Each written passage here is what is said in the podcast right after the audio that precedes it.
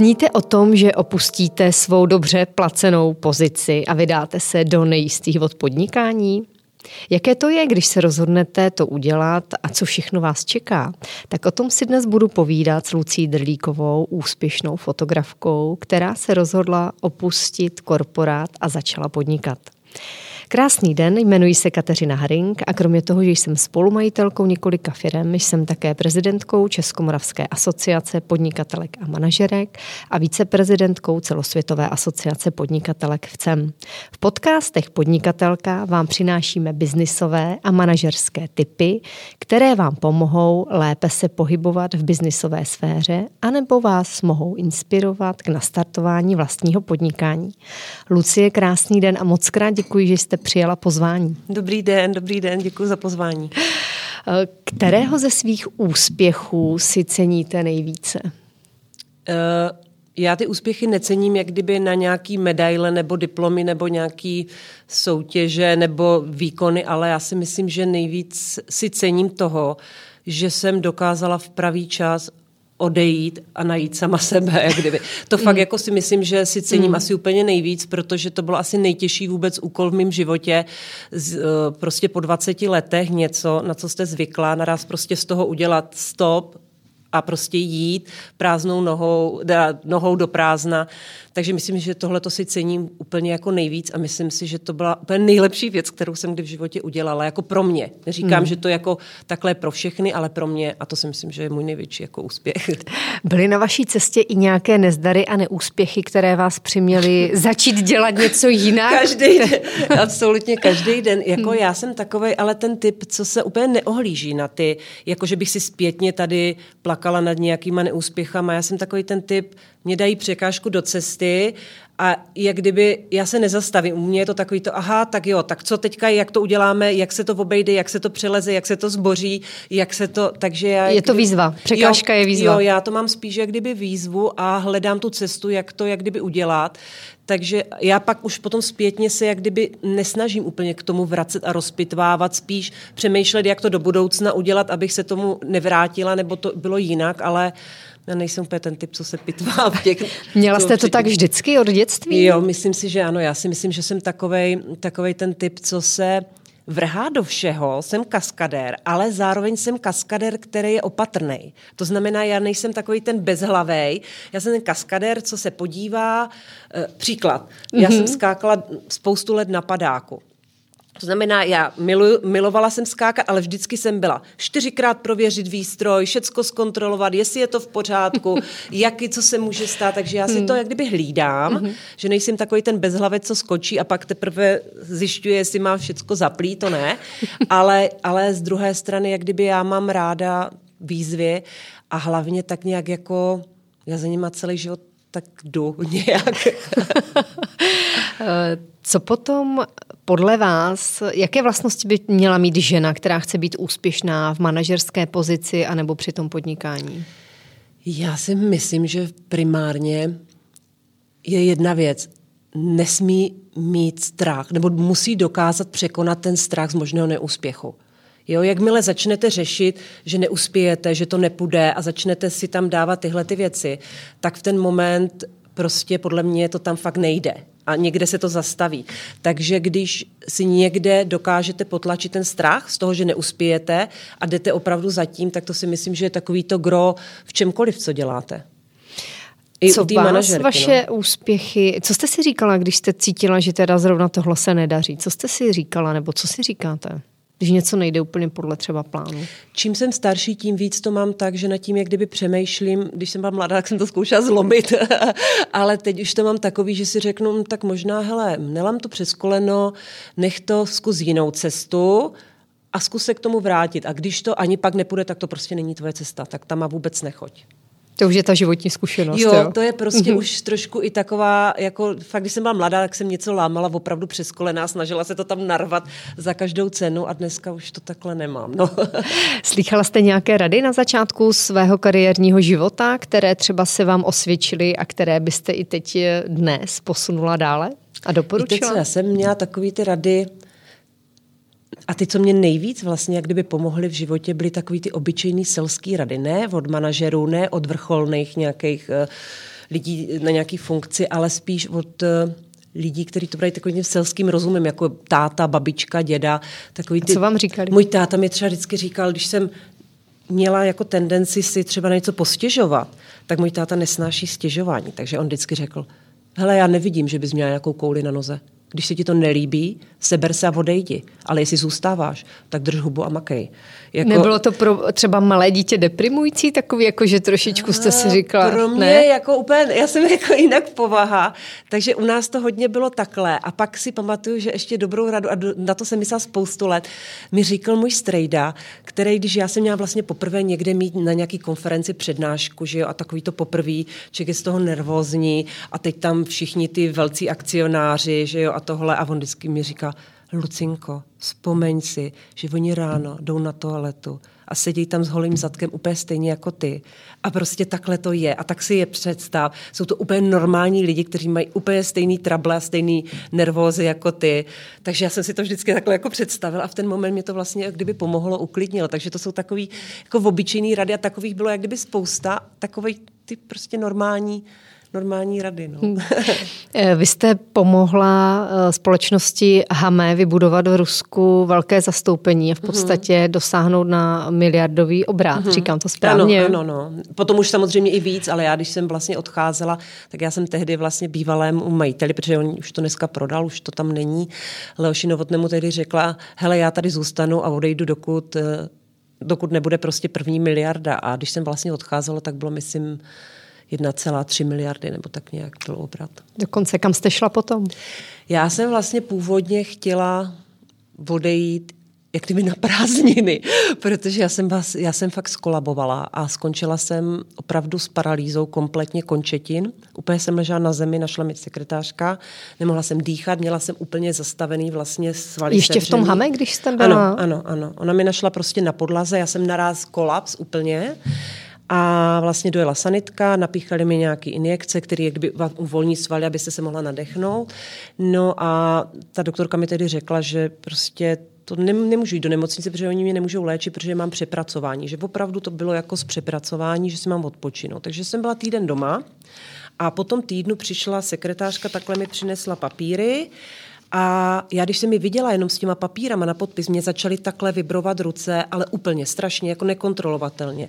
A já jsem v ten moment věděla, že prostě je to úplně špatně, že prostě to nedám. Takže jsem volala eh, vlastně Leošovi a s tím, že prostě nevím, co mám dělat a on mi řekl, hele, vem si měsíc volno a odjeď. Úplně, takže já jsem odjela do Mexika a Dopoledne jsem chodila na španělštinu, protože já nevydržím ani, v to, ani na ty dovolený nic nedělat. Takže jsem chodila dopoledne na španělštinu a odpoledne jsem chodila potápět. Hmm. A musí, tak jsem se nějak dala dokupy hmm. a vrátila jsem se a tehdy nastal ten největší zlom. Uh, mně někde se vytratil ten strašný drive ten, co hmm. jsem tam měla. Vyhoření? Jo, by on vyhořel. To znamená, já jsem ty věci vykonávala, zpětně vím, že jsem mi vykonávala dobře, jako pokračovala jsem dál v tom, ale já jsem tam neměla takovou tu, můj, tu, tu energii, chuť, to... to, co já tam normálně mám, když cokoliv dělám. Takže to jsem prostě věděla, že něco musím změnit a musím změnit i tu firmu kompletně. Takže to nebylo o tom, že jako já bych to tam neměla ráda a chtěla odejít, ale já jsem viděla, že musím. Byl to plíživý nějaký eh, moment, eh, nebo ne plíživý. Bylo něco, co si myslíte, že jste zanedbala, že tam byly nějaké signály, které už vám jako takhle blikaly, ale vy jste je nevnímala, že hele, jako blíží se to hmm. přepracování až hmm. do té hmm. chvíle, než vás našla vlastně Já si myslím, že jsem vůbec nevnímala žádný signály. Uh, já si myslím, že jsem jenom prostě zanedbala to, abych měla nějaký balans mezi soukromým životem a prací. Já jsem úplně zapomněla na sebe, na všechno. V podstatě jsem dělala šest, minimálně šest dnů v týdnu jsem prostě dělala. Kolik hodin denně třeba? 16. A Takže ten, jenom a se ten sedmý domů. den jsem stejně četla papíry a dělala reporty, které jsem posílala. Že jsem třeba nešla do práce, ale stejně jsem seděla u počítače a posílala prostě týdenní report, udělat tohle, udělat tohle. A v podstatě já jsem došla tak daleko, že jsem v té době měla kočku, abych aspoň teda nebyla sama, že i tu kočku chodila krmit moje asistentka, protože já jsem na to vůbec neměla čas. To bylo, ona mi chodila i dělat nákup do ledničky, protože já jsem neměla čas jít ani do obchodu. Takže to fakt, já si myslím, že tohle to jsem totálně, jak kdyby Takže úplně... žádné procházky, žádný sport, vůbec, ne, vůbec, vůbec, totálně žádné. Vůbec. Já když jsem měla večeři, tak to byla stejně s klientem. To bylo velké pracovní vytížení. Jo. Co byl tehdy ten váš drive? Jako co vás nutilo vlastně takhle makat? Mě to strašně bavilo. Mě to strašně bavilo, protože já jsem takové jako... Za prvé, já jsem celý život, když to, já jsem nad tím přemýšlela, celý život dělám furt startupy nějaký. Jako furt někde začínám, něco rozjíždím a já v ten moment nedokážu rozdělit to, jestli je to můj projekt, jako moje osobní, anebo dělám pro někoho cizího. Já to dělám v podstatě pokaždý, jak, jak kdyby to bylo moje dítě a moje miminko a můj nějaký, hmm. takže já prostě tomu vždycky dám všechno. Takže to byl, to je vlastně můj takový problém, Hmm. Ale vy jste neslevila moc, teda po té, co vás nasledovalo, to byla ještě mnohem větší firma, ještě s větším zápřehem. Tak, no, tam to spíš bylo už jinak. Eh, pro mě ten největší zápřeh mě nevadí, jak kdyby ty počet hodin, co pracuju, ale spíš, že nějaká psychika a něco, co eh, se dostáváte do nějakého stresu. A tím, že já jsem vlastně fakt vyhořela, tak potom to následovalo, byla, když to beru zpětně, mechanická práce. Jo, mm-hmm. já jsem tam, já jsem cítila na sobě, ono to nikdo nepozná na tom okolí, ale cítíte na sobě, že prostě té energie dáte půl. To je tak, jak kdyby, když to přirovnám, jak kdybyste chodila na rande s chlapem, který úplně není váš typ, tak nějak tam budete chodit. Pro, že pro jistotu. Jo. Pro jistotu tohle uděláte všecko, navenek to vypadá bezvadně, ale stejně víte, že to prostě není ta gigantická láska, jo? Takže já nevím, jak to přirovnat, ale mm-hmm. takhle mm-hmm. asi nějak, takhle mm-hmm. nějak jsem to měla, takže já jsem tam furt jela, něco jsem dělala. Pracovala jste pořád tolik hodin denně, ne, nebo už tam byl to, prostor? Tím, jak už ta vlastně ta energie moje z toho vyšuměla, tak vlastně už se to strašně i polevilo. A v ten moment já jsem věděla, ale že takhle nechci, protože mě to zase nebaví. Já potřebuju tam mít to stoprocentně mě a mě neuspokuje to. To znamená, ono sice, já jsem paradoxně finančně vydělávala třeba daleko i víc peněz než v té předchozí práci, ale mě to neuspokojovalo. A ty peníze pro mě nikdy nebyly ten jako cíl, ten cíl hmm. a ten největší hnací motor Eh, byly tam určitě někde, jsou důležitý, že člověk nechce žít pod mostem a podobně, ale, ale nebylo to, kvůli čemu já bych třeba někde zůstala celý život a necítila tam to štěstí, že to je to ono, co já chci dělat. Protože já jsem takový, víte co, takový pionýr budovatel. Když to jako nějak přeženu, to fakt jako A pak už nebylo co budovat. Vy jste dělala ve velké společnosti, která mm. vlastně dělá obalovou techniku pro všechno, co když přijdeme do obchodu, jak jste mi říkala, mm. tak to tam vidíme. Mm. Co bylo tím impulzem odejít? No, právě tady tohleto. Víte, co já jsem byla? Já si, já si přesně pamatuju totiž na ten moment, kdy ten impuls přišel. To byl vlastně asi tři čtvrtě roku předtím, než jsem odešla. My jsme měli nějakou velkou uh, konferenci, myslím, že to bylo právě v prosinci, uh, v Madridu. A byli jsme zavřeni v lux, snad nejluxusnějším madridském hotelu, eh, který byl přímo u pláže někde. A teď vlastně se tam zavření, zatažený ty žaluzy, abyste, nedej bože, neviděli, jak jako to tam vypadá venku. Jo? A teď 90% to byli muži, strašně málo žen nás tam bylo a všichni si vlastně přáli úspěchy, ať máme tohle, ať se nám... A vlastně já jsem tam úplně stála, jak v nějakým blbým filmu. Já si to přesně pamatuju, ten pocit. Jak když máte pocit, že se to kolem vás míhá a vy jste tam jediná a úplně si říkáte, co, co tady dělám? Ty, tady jako nikdo neřeší to, že jejich děti doma tátu neviděli, že vlastně s nima netráví čas. Tady všichni řešejí nějaký úspěchy. Obchodní. Obchodní aby tam ten akcionář si koupil další jeho jachtu a, a, jako, a úplně v ten moment jsem měla takový, mm-hmm. byl to strašný stav, jako bylo to hrozně zvláštní, protože to nikdy nestalo, fakt si připadáte jak v nějakém filmu, kde se to zpomalí a v ten moment jsem úplně říkala, co já tady dělám, já sem vůbec nepatřím, já tady nemám bejt. A to byl první takový impuls, jako že jsem fakt jako cítila, že vlastně tady nechci být. Takže já když jsem jako chtěla odejít, já jsem vlastně nevěděla, co budu dělat. Já jsem vůbec mm-hmm. netušila, že bych se mohla živit fotografií. Já jsem věděla, že mi to baví, že bych něco jako chtěla dělat kreativního, ale nevěděla jsem vůbec, co to bude. Takže já, když jsem vlastně odešla, tak já jsem měla peníze, tak jsem si nějak jako spočítala, že mám na dva roky našetřeno, protože tím, že vlastně člověk nemá ani čas utrácet, že jo, tady, u, to, u tohoto. Mm-hmm. Takže jsem si řekla, tak jo, tak mám dva roky a budu, děl, budu zkusit dělat to, co mě baví, a když to nepůjde, tak prostě zavolám nějakým headhunterům a půjdu zkusit zpátky jít do nějaké firmy, do nějakého korporátu nebo někam. Mm-hmm. No a vlastně už jsem nikdy nikomu nevolala. Než se dostaneme k té fotografii, co byste doporučila současné mladé generaci žen, které mají ambice a chtějí něco dosáhnout? Jak by podle vás eh, ten work-life balance měl vypadat? Já si myslím, že ta dnešní generace už je v tom daleko víc rozumnější. Aspoň co já vidím dneska už je to trošku jiný. Když se bavím s těma mladýma, oni už to nemají takhle, jak jsem to měla já. Zaplať pámbu, jako což je dobře, protože já si myslím, že furt by tam měl být ten balans. Já neříkám, že něco špatného na tom dělat vrcholovou pozici v mane, někde v nějaké firmě. Určitě je to v pořádku, když to toho člověka naplňuje, ale furt by to neměl postavit jako svoji jedinou prioritu a vykašlat se na všechno, protože jednoho dne se probudí, bude mu 50 a zjistí, že nemá rodinu, nemá děti a je sám a jako eh, svůj bankovní účet si takhle jako vezme do hrobu a takhle si ho tam jako postaví, nebo já nevím, co se s ním. A možná si to neužije, jak říkáte, že nemá neužije, často. Neužije, hmm. neužije. Já si totiž pamatuju přesně, co se stalo.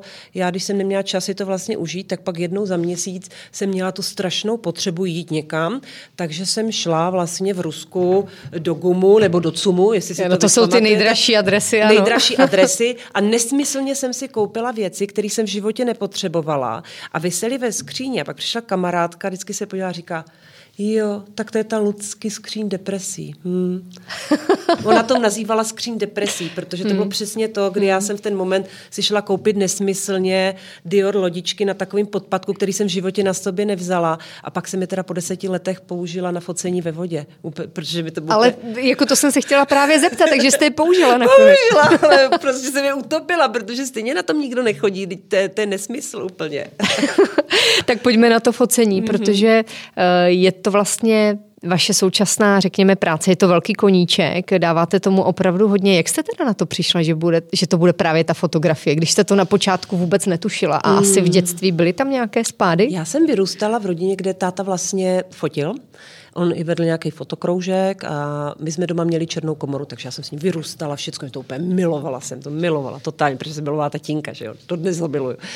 A mm, takže to bylo obklopeno tímhle, ale mě to nikdy jak kdyby do toho netahlo. Já jsem chtěla malovat, já jsem strašně chtěla být jak kdyby eh, se věnovat malování. Mm-hmm. Jako dítě si neuvědomujete, jestli máte talent, nemáte, prostě chcete něco, že jo. A rodiče řekli tehdy, no ne, prostě to jako, to si tam maluj, ale půjdeš tady pěkně gymnázium, pak škola a tohle a tohle a takhle.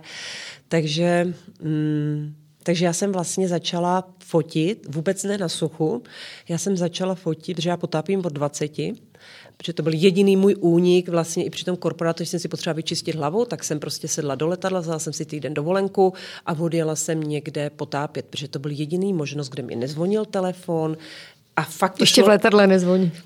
teda ne, teď už možná, jo. No. Tak to šlo prostě mm, vypnout, jo. Takže, mm. takže já jsem začala fotit vlastně žraloky, ryby, podmořský svět, všechno tohle. A u toho jsem začala objevovat, že mi to strašně baví. A šlo vám to? Byly pěkné ty fotografie, byly dobrý? ty první úplně vůbec ne. To bylo, Pod vodou to není jednoduché. Ty byly strašný, to byly šedivý úplně a já jsem úplně seděla, jsem si říkala, jak je možný, že tady ten Holanděr na té lodi tu fotku má takhle barevnou a já ji mám takhle šedou a je to takový hnusný. Pak jsem zjistila, že k tomu potřebuje ještě světla, protože jinak to bude takhle hnusný. No a takhle se začalo nabalovat, až vlastně mi to strašně chytlo, ale furt to bylo jako vůbec, jako do toho směru, že bych se živila do té doby, než jsem objevila to kouzlo stylizovat lidi lidi pod vodou. To mě mm-hmm. úplně strašně pohltilo a to mi tak fascinovalo. Jak jste na to přišla? Úplně náhodně s kámoškou vlastně poslední den před odletem, nemůžete už potápět, že jo? Mm-hmm. Já nevydržím se válet, mm-hmm. takže říkám, hele Olinko, pojďme tady takhle, tady od břehu kousíček, takhle. Já si zkusím, jestli to jde jinak než tou šedou, jo? Takhle, tady budeš tohle a ona tam měla nějaký šátky, ona s nima začala takhle mávat a teď já úplně, je, to, to je, pe... no a, a přijela jsem domů a volala jsem kámoškám a říkám, holky, holky, to bylo super, hele, pro, půjdeme zkusit něco na bazén, to, a začala jsem to zkoušet s holkama, opravdu, že to byl takový pokus, nevyšlo, blbě, znova, ale spíš s kámoškami, jak kdyby pro srandu a v ten moment jsem, mě to strašně uchvátilo. Pro mě to bylo vlastně nějaký způsob té výtvarné tvorby, kterou já jako dítě Toho jsem chtěla dělat. Se. Ano, hmm. takže jsem se vlastně k tomu jak kdyby oklikou takhle vrátila k tomu, co vlastně jsem tak nějak jako chtěla dělat. A hned vám tam blikaly v té hlavě ty představy, protože většina um, umělců už to tak má, že vidí to konečné dílo. Máte jo, jo, to tak? Úplně, úplně, úplně. Kolik jich máte nastřádáno v té hlavě? Strašně, já, no v hlavě já je neudržím. Takže to si... se přiznám, já mám strašně moc deníku a skicuju. Tím, že relativně si myslím, že to nějak jako umím namalovat, tak já mám, str- fakt já mám na nočním stolku, pak mám u pracovního, pak mám v au- já to mám všude možně. A protože mě to chodí jako flashbacky takový mm-hmm. úplně, takže já si to okamžitě musím, protože já si to nejsem schopna třeba ani za dvě hodiny pak vzpomenout. Já vím, že mě něco geniálního napadlo. Takže skice musí být za pět sekund udělaná. Jo, já dělám ty skici fakt jako takový ty nožičky, čárky takhle a k tomu si udělám rychlej popisek a když mě to natolik zaujme, tak si to pak rozkreslím už do jiného bloku. Takže vidíte ten tvar, anebo už vidíte i tu barvu? Vidím všechno, jak kdyby. Já to vidím, jak kdyby před sebou mm-hmm. ten mhm. finální mhm. obrázek mm-hmm. a většinou, když se pak vracím ke svým nákresům a porovnávám je s tím, tak musím říct, že je to strašně podobný. Jakože mm-hmm. je to mhm. opravdu, že přesně vidíte i jako že máte pocit, že jste obkresloval tu fotku potom. Jak dlouhá je pak cesta od té myšlenky k té realizaci? Jak kdy? Někdy je to, měla jsem třeba fotky, které jsem přiletěla domů, chytla jsem kámošku a zrealizovali jsme ji v okamžitě, takže byla ten den. A pak mám třeba fotky, které třeba trvaly dva roky než se to zrealizovalo. Od myšlenky k realizaci. Mm-hmm. Na čem je... to třeba může vyset? Někdy je to třeba, já když jsem začínala dělat, protože já dělám svůj projekt takový velký, který chci vlastně na knížku a na výstavu a tam to bylo na tom, že o té neskušenosti, co pod vodou funguje a nefunguje na tom začátku. Protože já jsem třeba udělala jedny šaty, trvalo mě měsíc, než jsem ty šaty vytvořila. My jsme šli do vody a oni nefungovali. Jakože nevláli? Ne, oni naopak vláli tak, že se uzavřeli nahoru a vlastně ona vůbec prostě šli nahoru ne. úplně. A vůbec to nešlo, nefungovalo je stáhnout dole, nefungovalo to prostě. Takže je to použitý materiálem? Hmm. Takže je to materiál. Takže vlastně měsíc práce pryč. Pak jsem udělala druhý a zjistila jsem, že se strašně třepí a pouští nítě a já to nemůžu vzít do toho vody, protože vlastně... Jste zanesla ty filtry. Úplně bych, by mě tam nenáviděli. Takže zase šli do koše a dělala jsem třetí. Takže takhle vlastně třeba ta první fotka z toho projektu trvala skoro půl rok, od tý, od... Než se to vychytalo. Jo, než se to vychytalo. A dneska už třeba vím, z čeho to mám dělat a jak to mám dělat, ale stejně se mi taky občas stane, že se to pokazí a musím to udělat znova. Jak dlouho musí ta modelka pod vodou vydržet? Když já dělám třeba na ty mý projekty, tak já tam pracuji s holkama, který fakt jako jsou šikovný a, a vydržej tam třeba těch 30 sekund. Když dělám s klientama, mně stačí, aby vydrželi třeba 10-15 sekund. A to, to vydrží každý. On na konci, oni třeba začínají na pěti sekundách, a pak v pohodě naraz zjistí, že tam 20-30 dají, že to je jenom o tom, jak se uvolní a ta hlava přestane zmatkovat, tak vlastně vydržíte daleko víc, než si sama myslíte. Je to na dlouho taková mm, fotosession, když děláte právě ne s profi modelkou, mm-hmm. ale s řekněme s normální ženou, s normálním no, klientem? No minimál, minimální vlastně je dvouhodinovka a to je s těhotnou. A protože tam opravdu se to dělá omezeně a nechci, aby ty, byly tam dlouho ty holky a jsou vlastně na mělčině, to znamená, že si stoupnou na špičky, ale pak když dělám normálně, že jdeme na hluboký bazén, tak je tam minimálka tři hodiny, protože tam je potřeba víc času na to, aby si vlastně zvykla na to, že tam pod nohama nic nemá, že tam prostě šlape vodu a všechno. Jsou pak vymrzlé? Eh, jak které? Většinou já mám třeba zkušenost tak, že ty holky, jak tam funguje nějaký adrenalin, to znamená, že ty, co přijdou poprvé, většinou nejsou vymrzlé vůbec, protože tam vám funguje nějaké jak říkám, adrenalin, šlapete, teď všechno se děje, takže nemáte tak nějak čas řešit sebe. Ty holky, s kterými já třeba pracuji častěji a na mý projekty, no tak ty, jsou, ty už jsou zmrzlí po 20 minutách, protože ty, ty už tam nic nefunguje, že jo, jako tady v tomhle tom, ty už jak kdyby, a taky je to o tom, jak ty hubenou, hubenoučký holčičky, že jo, to je, ty jsou zmrzlí. Ty kosti promrzlé. ano, ty jsou, ty jsou zmrzlí hned, ale je to strašně individuální. Vy nefotíte jenom pod vodou, děláte i portrétovou fotografii, hmm. děláte jako celé široké portfolio, když jsem se dívala vlastně na vaše webové stránky. Jak se k vám dostane běžně žena, která chce udělat třeba portrét, uh, svůj vlastní, anebo třeba i rodiny? Je to zavolá problém? Mi, napíše, Stačí? Určitě, zavolá mi, Nemá? napíše. Ne. Nemáte dlouhé čekací lhuty? Mám čekací, mám, takhle, teď momentálně mám, je zavřeno, že jo, ale běžně zhruba mám čekací někdy mezi měsícem a dvěma, jako ten měsíc musí počítat. Občas se stane, když mám třeba těhotné ženy, tak tam se to fakt snažím opravdu někde nadspat i někdy násilím, protože já zase Jasně. neumím říkat úplně ne, jako, že, takže se jí tam snažím dostat, když to mám plno, protože vím, že se to nedá odložit. Ale pokud ta žena není těhotná, nespěchá na to a je to v nějakém normálním pořadí, tak je to zhruba měsíc, měsíc a půl v sezóně, což je pro mě kdyby podzim, před Vánocema je to třeba až dva měsíce, jak kdyby čekací doba. No. Když za váma přijde a řekne, já bych chtěla nějaký portrét, tak si nejdříve vyslechnete. Jak to u vás chodí? Chodí to tak, že já vlastně se snažím, aby to byl portrét pro ní a ne pro mě, což je takový základ, jako protože uh, každá ta žena je úplně jiná. To znamená, že já vždycky se bavím o tom, co od toho chce vlastně, protože když mi řekne, hele, já potřebuju čistě biznisový portrét, tak tam asi není úplně moc co diskutovat, že je to většinou ateliér, anebo je to nějaký industriální prostor nebo něco a je to spíš jednodušší focení. Ale pak mám třeba uh, ženy, kde příklad eh, přišla za mnou jedna pražská floristka a řekla, že by chtěla vlastně portrét, který by eh, byl vyloženě pro ní, k její lásce ke květinám, k tomu všemu, takže tam jsme opravdu dlouho vymýšleli a dělali jsme fotku, kde vlastně jsme udělali asi já nevím, možná dvakrát dva metry čtverec, kde bylo vlastně v té hmotě vypíchané květy a ona ležela v těch květech a fotilo se to celé z vrchu. To muselo být strašně náročné na přípravu. Přenádherné, bylo to strašně přenádherné a opravdu z toho vznikl obraz, tam už ani nejde o to, že vám vznikne fotka. Tohle to opravdu vám vznikne obráz, který si úplně žádá o to, aby byl vytištěný minimálně třeba metr krát metr, protože je to fakt jako přenádherný do všech detailů ty květy a jsou to potom takové fotografie, které si třeba fakt pořizujete jednou za život takhle. Jako. Takže tam jsme opravdu to řešili. Tam jsme, tam jsme si bavili o tom, jaká barevná škála, jaký tohle, co tam budeme.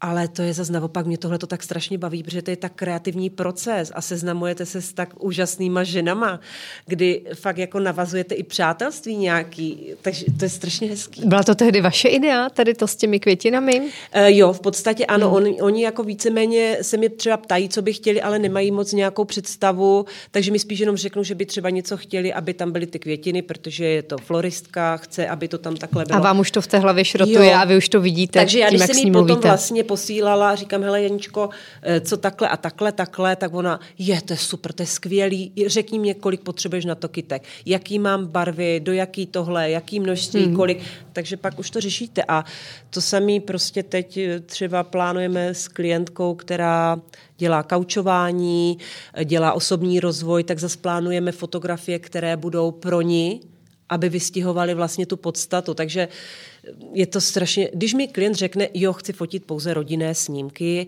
a chceme je venku v exteriéru, tak tam se nemusíte extra moc připravovat, protože já miluji fotit to, aby bylo vidět, že ta rodina je spolu, že se mají rádi, že tam je nějaká harmonie, takže chytáte i ty momenty. Ale když třeba děláte pro ženu něco, co má vystihovat jí, její profesi nebo její lásku k něčemu, tak tam už musíte plánovat a tam vlastně vytváříte spolu. A ten proces mě strašně baví, protože vlastně to je taková spolutvorba.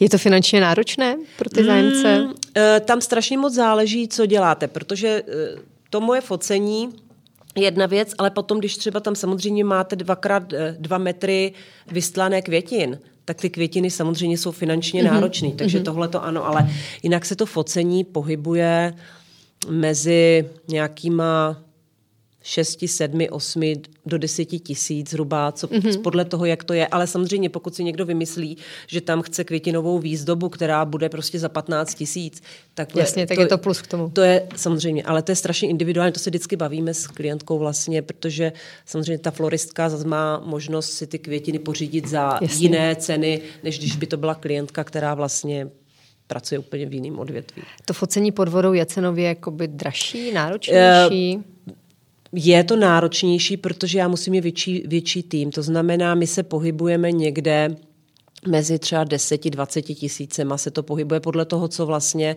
ten klient chce. Já tam mám jediný, co tam mám zvýhodněný balíček, je pro těhotné ženy, to je takzvaný ten úplně mini balíček, kde má jenom tři výsledné fotky a ten vlastně je 7 tisíc, ale to je jenom opravdu pro ty těhotné ženy, protože mě to strašně baví, já mám z toho vždycky hroznou radost, protože pro ně je to takový ten moment, kdy oni, kdy mají třeba to první miminko, co čeká a teď si tu památku chcou udělat, ale jinak se to fakt pohybuje mm. mezi třeba těch 10, 16, tak nějak v tom hmm. rozmezí. Já mám pocit, že ty motivy se ani neopakují, že máte po každé uh, je tu fotografii jinou, jinou kompozici. Já se strašně snažím, protože já nemám ráda já nemám ráda, aby to bylo stejný. To znamená, já třeba ani nedělám to, aby jedné ženě udělala třeba pět fotek a byla to stejný, jenom prostě měla jednu ruku víc doprava a trochu víc doleva. Já to strašně nemám ráda. Takže já se snažím vlastně, že když ona má příklad výsledné tři fotky, tak aby každá ta fotka byla unikátní a každá byla úplně jiná a, a i v jiných třeba šatech. Takže já spíš nejedu na množství, ale jedu na to, aby měla prostě svých pár vlastně těch obrazů, které jsou unikátní. Po každé jiné. Jo, jo, to mě baví na tom. Vy jste říkala, že chystáte knihu, mm-hmm. nebo máte takový velký projekt. Mm-hmm. Kdy se na to můžeme těšit? Jo, to ještě, já jsem ho začala vlastně eh, od ledna 2018 a rozkreslený jsem ho měla od 2016, protože to je celý velmi výpravný, to znamená, já jsem ho dva roky fakt jako kreslila, plánovala, dělala a pak jsem ho začala vlastně realizovat od 2018. A protože je to velmi finančně náročné, tak eh, je to postupně. Mě vlastně ten první rok eh, neskutečně pomohla eh, paní Ivana Tykač, která vlastně mi ho pomohla i financovat a rozjet tady tenhle projekt a díky ní jsem to vlastně celý mohla dělat, protože Iva je vlastně moje dlouholetá kamarádka a, a fakt mi v tom byla opravdu, bez ní bych ten začátek vůbec neudělala. A, a teď prostě se to realizuje tak, jak, jak jsou na to finance a což teďka i v té době, vlastně když jsme zavření teď, tak to spíš bylo o tom, že já doma připravu ty kostýmy a dělám, takže teď mám doma krabice a hromádky a doufám, že to prostě spustím, ale mm, myslím si, že můj plán, ale to nevím, co nám udělá tady tenhle virus, je, aby 2023 byla vlastně připravena kniha i výstava. Mm. Ale, mm. ale co bude, nevím, protože si vemte, že vlastně jsem za rok uh, udělala pouze je, jeden obraz. To jsem se vás právě chtěla zeptat, jak hmm. celá ta covidová doba vás zastihla, protože asi přece jenom lidi jsou obezřetní, k fotografům se nesmí. No, Může? Hlavně Jak ne. je to? Bazény byly zavřeny, A bazény, takže tím, ano, tím jste úplně jakože mm-hmm. vyřešena. není, tam není Jeden co segment řešit. úplně odpad. Ano, ateliéry byly zavřeny, takže to byl druhý segment, co odpadl a bohužel tím, jak byla zima, eh, tak ani nechcete fotit venku že jo, kdo chce fotit v bundě. Takže třeba teď, i když ateliéry vlastně jsou zavřené, tak uh, už je to taková, že můžete jít třeba ven, že jo, už ta rodina začne léto, že jo, už ty lidi, ty rodinný snímky. Odhodí ty kabaty a bundy. Tak, přesně tak, protože se nechcete fotit, jako málo kdo se chce fotit nějaký rodinný snímky v čepici, v bundě, v šále a v rukavicích. takže... A v brýlích. Tak, přesně tak, takže Teď už to bude lepší, já doufám, že i ty bazény se otevřou, ateliéry už by se měly, mm. myslím, že otvírat příští týden, takže já to mám tak spíš namixovaný, když je normální provoz, že mám zhruba 80% mám bazény a 20% mám vlastně focení na suchu. Mm, ve studiích a ateliérech. Studio, studio, anebo nějaký tady tyhle mm. ty kreativní věci, které tvoříme, protože mě to strašně baví. Jako je, mě opravdu, když mi klientka zavolá, že neví, jestli teda mi může, ale že má takovou vizi a chtěla by něco vytvořit, tak moje srdce v ten moment jásá, protože to je pro mě, já se nechci rouhat, samozřejmě já mám ráda rodinný portréty tohle, ale v momentě, jakmile něco můžeme tvořit, tak je to pro mě úplně jako vlastně někde jinde daný. No. Opět ta výzva, která mm, člověka mm, mm, nutí. Strašně mi to baví, strašně, no. To vymyslet. Eh, ta covidová doba přiměla vás dělat něco třeba jinak? Nasměrovala vás třeba na nějaké úplně nové projekty? Mm, já jsem začala paradoxně, to byla největší strana, jsem začala malovat. Já jsem se vrátila k tomu, co jsem chtěla jako Takže dítě. přeci je. Eh, takže eh, vlastně, a teď jsem zjistila, protože jsem nesla včera k rámaři, jsem nesla vlastně už obrazy, eh, protože já malu olejovkama, aby zaschly, už zaschly, tak jsem mi nesla k tomu. No ale co mě nejvíc překvapilo vlastně, je asi 80% toho, co jsem namalovala, vlastně už je dneska zamluveno. Opravdu? Jo, a to vůbec, já jsem to vlastně neplánovala. Kde že to najdeme? Můžeme já, se na to někde já podívat? Já jsem to jenom obyčejně dala na Instagram, jakože třeba proces, že maluju. A dokonce se mi stalo, že jeden obraz ani nebyl dokončený, byl jenom rozdělaný. A volala mi okamžitě eh, klientka, kterou jsem kdysi fotila v bazénu a říká, tenhle ten obraz já chci doma. A já říkám, ale Soničko, on není ještě hotový, to nevadí, já vím, že bude krásný, já už to vidím, já ho prostě chci.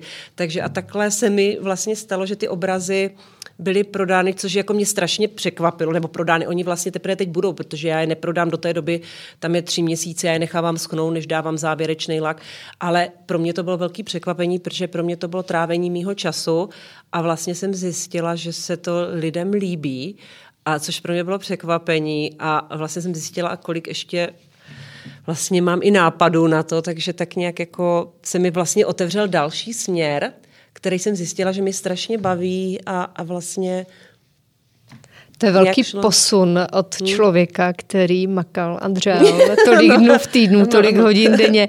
Kdyby vám to někdo tehdy řekl, věřila byste mu? Já jsem totiž eh, celou dobu říkala, já nemůžu nic jiného dělat, než někde v salesu a v marketingu, protože já stejně nic jiného neumím. Jste tvrdila? Jo, já jsem to fakt tvrdila celou dobu. Protože vždycky, když jsem přemýšlela, jako co by šla dělat, říkám, no ne, já musím, co bych dělala, teď já nic jiného neumím, teď umím jenom tohle. Jak se to někdy změní v životě? Jo, úplně. Ten život vás prostě tak nějak nasměřuje a musím říct, že já přesto, že teď makám, jako paradoxně úplně stejně počet i hodin takhle, ale já teď nejsem psychicky unavená. Mě to tak mm. strašně nabíjí, že já vlastně přijdu domů třeba z focení a byť jsem fyzicky unavená, protože ono, když šlapete v tom bazénu, na té osmimetrové jámě a máte 20-kilový foťák v ruce a děláte tři hodiny takhle nahoru dolů, nahoru dolů, tak přijdete fyzicky strašně vyšťavená. Přijdete domů a vlastně máte ruky jak opice a takhle si je úplně položíte a protože vás bolí, protože furt držíte ten 20-kilový foťák, tak eh, vlastně máte strašně moc v sobě energie. Já třeba nemůžu jít pak další tři hodiny spát, protože mě dojíždí vlastně radost, jak kdyby. Adrenalin. Adrenalin, no je to, adrenalin ne, protože já ho nemám, jak kdyby adrenalin, ten mám u jiných věcí, když půjdu jako bungee jumping, tak mám adrenalin.